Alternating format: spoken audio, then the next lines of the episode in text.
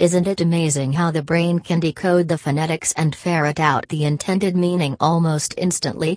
Why then should spelling matter as long as the reader knows what you mean? The texting generations in your workplace may well be asking this question.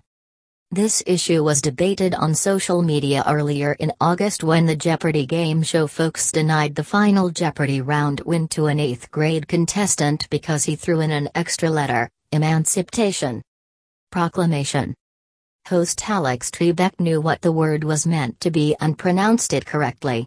Then the judges cited the spelling error and disqualified the answer. That decision accords with Jeopardy's branding, it's a show about correct answers, answers that are correct on every level. Highbrow viewers appreciate the strict high standard Jeopardy stands for. And therein lies the answer to the question about spelling.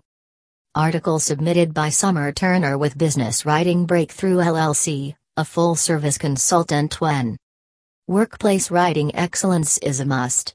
Turner can be reached at summerturner123 at gmail.com. Spelling matters if your customers or clients expect correct spelling. Your candy buying customers won't mind if you call your store Kandy Korner. However, in your law practice, a client might look askance at a legally binding document that spells out the terms for joint custody. I remember for years seeing a large painted sign on the side of an old building in my hometown of St. Petersburg. Post 1 underscore Majeb. Spelling, grammar yikes. But when you need a plumber, do you care about his academic performance in those subjects? Sometimes the first impression your customers get is through your written communication. If your company stands for high quality products, but your spelling is, shall we say, unconventional, then those potential customers can't help but wonder how excellent your products really are.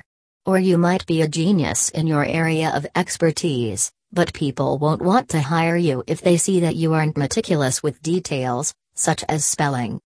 Yes, my brain can quickly figure out what you're communicating to me despite your phonetical spelling, but, unfortunately for you, I just judged you. And I don't want to hire you. Unless you're a plumber named Frank and my delight clank.